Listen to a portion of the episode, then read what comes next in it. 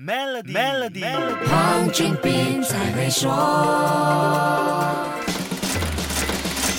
你好，我是黄俊斌。在智利阿塔卡马沙漠堆成一座山的废弃衣服，只是这个世界上无法被处理掉的废弃衣服的冰山一角。想象一下，单单是智利每一年就收到五万九千吨的二手和滞销衣服，那么全世界的总数又会是多少呢？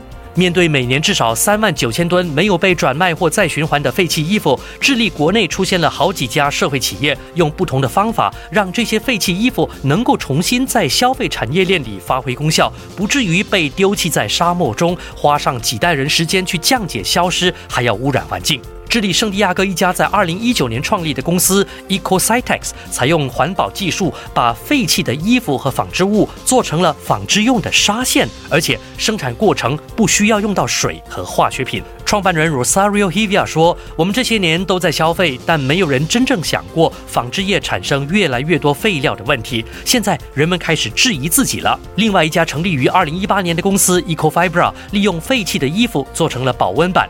公司创办人 Franklin Zepeda 说：“他不想成为问题，而是要作为解决方案。”这些社会企业做的都是循环经济项目，把已经投入的资源再循环使用，把要丢弃的废料转换成原料，重新进入生产和商业的价值链中。这是当前世界经济的大趋势。环境、社会与治理 （ESG）、可持续发展目标 （SDG） 这些都是关键词，你肯定不会陌生了。但是解决问题还是要回到源头。衣服生产为什么会给世界造成那么大的环境负担呢？这就跟快时尚这个概念有很大关系了。下一集跟你说一说，守住 Melody，黄俊斌才会说。黄俊斌才会说。